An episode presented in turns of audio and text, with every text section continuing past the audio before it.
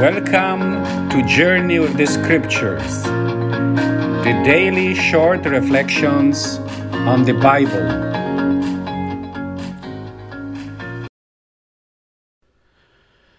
In the Gospel of Luke, chapter 11, verses 47 to 54, Jesus continues his woes against the Pharisees and the teachers of the law. Woe to you who build the memorials of the prophets whom your fathers killed.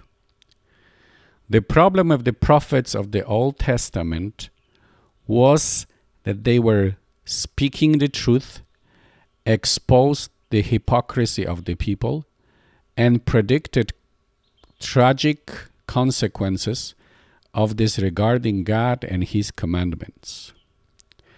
No one likes to be told that he is a sinner.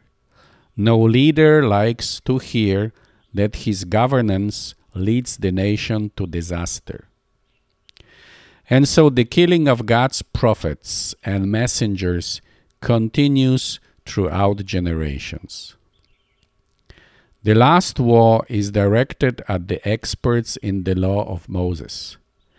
Knowing so much, they should be the first to recognize in Jesus the Messiah and the Savior of the world, and be the first to enter the kingdom of God proclaimed by Jesus. Yet they did not enter and tried to prevent others from entering.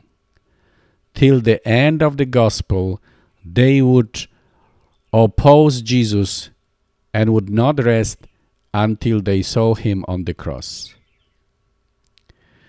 The reactions to Jesus was is typical denial.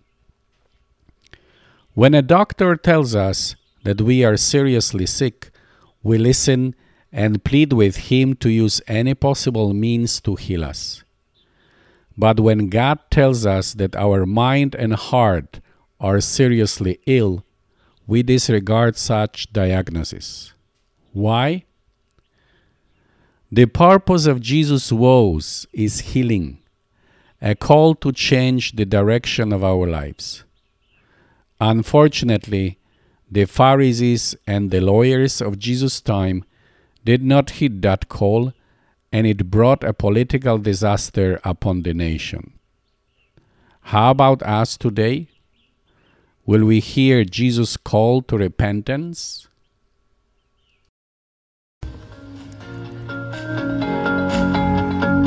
Thanks for listening. God bless all of you.